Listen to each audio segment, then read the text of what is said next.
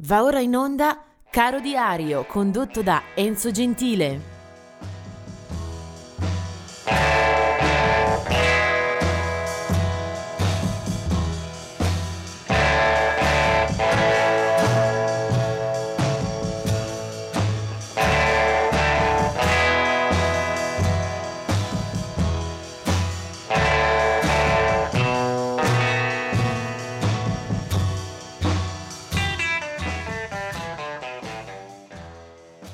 Oggi è il 14 settembre e non credo di esagerare nel dire che almeno la metà degli artisti che oggi mi permetto di citare meriterebbero di essere anche ascoltati proprio con la canzone di fine programma.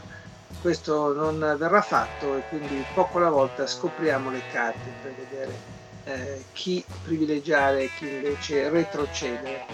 Allora, eh, prima di tutto gli scomparsi. Nel 1981 eh, muore eh, Farry Lewis, eh, cantante e chitarrista nativo del Mississippi, morirà invece poi appunto nel Tennessee il 14 settembre dell'81 eh, chitarrista con eh, una buonissima tecnica molto originale, eh, riscoperto poi eh, negli anni 60, ma le sue incisioni hanno coperto eh, ampi decenni, eh, morirà per una polmonite.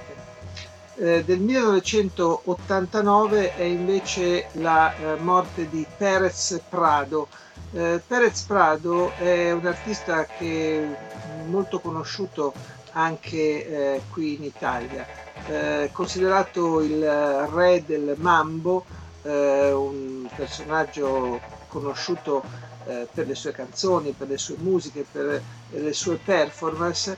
Eh, Perez Prado di origine cubana era nato l'11 dicembre del 1916 e morirà il 14 settembre a Città del Messico nel 1989.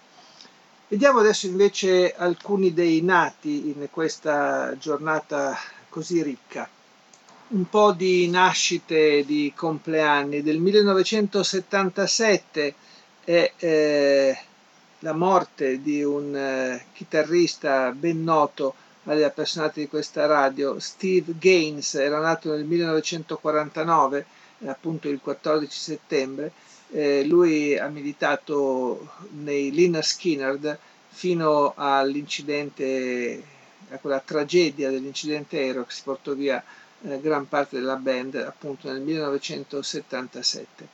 Del 1949 era anche la nascita di, era anche la nascita di Fred Sonic Smith eh, degli MC5, eh, gruppo questo che ha anticipato molte tendenze, che ha raccontato di una musica molto proiettata in avanti, che ha saputo ridurre sicuramente al minimo la dimensione commerciale per eh, esplodere invece quella più propositiva. Fred Sonic Smith poi è noto anche per essere stato il marito di Patti Smith. Del 1950 è, è la nascita di Paul Kossoff, eh, chitarrista eh, dei Free, anche in questo caso un musicista molto noto, molto ben eh, qualificato rispetto alla musica che amiamo, eh, con eh, molte incisioni, soprattutto tra i suoi meriti appunto tutti i primi album con i Free. Eh, poi eh, del 1969 è la nascita di Kay Gee di Naughty by Nature, del 1970 Craig Montoya, bassista conosciuto per eh, la partecipazione ad alcune band, forse la più famosa Everclear. 1973 la nascita di Nas, eh, musicista eh, interessante che eh, ha esplorato soprattutto la scena eh, hip hop eh, newyorkese. Nas sta per un nome ben più lungo che non sto a riprodurre adesso alla radio. E poi del 1983 è la nascita di Amy Winehouse, come sapete anche lei una delle artiste scomparse eh, a 27 anni in maniera tragica, ne avevamo accennato in una puntata delle scorse settimane. Ma la canzone che io voglio presentarvi oggi eh, rimanda a un gruppo che sicuramente abbiamo, amiamo in moltissimi da queste parti, sono i Los Lobos e in questa giornata del 14 eh, di settembre eh, nasce Steve Berlin eh, che è sassofonista, eh, percussionista e anche produttore poi per molti altri artisti. Eh, nasce nel 1955 e eh, poi raccontano eh, le cronache, eh, Steve Berlin eh, che è di Filadelfia eh, si dirigerà in eh, molte direzioni rispetto alla musica. Sicuramente diventa membro stabile dei Los Lobos, ma poi sarà anche produttore o musicista di studio con tanti tanti musicisti anche di qualità e molto diversi tra loro per citarne alcuni, da John Lee Hooker a Faith No More, dai Ram a Dave Alvin, da Sheryl Crow a Ricky Lee Jones e potrei andare avanti ancora per parecchio. Questo per dire come Steve Berlin sia davvero uno dei valori aggiunti alla musica latin eh, o Tex-Mex o comunque di frontiera dei Los Lobos, nel senso che lui mastica veramente di tutto e nel melting pot irresistibile di quella formazione lui aggiunge ancora qualche cosa. Eh, nei Los Lobos eh, spiccano ovviamente eh, diverse altre personalità, eh, potremmo eh, scegliere canzoni lungo tutta la carriera cresciuta dalla fine degli anni 70 fino ai giorni nostri. Eh, ci sono album che sono autentici capolavori come ad esempio Kiko del 1992, eh, però mi piace andare eh, indietro nel tempo eh, proprio a uno degli album che hanno contribuito a, rilevarli, a rivelarli anche eh, qui da noi.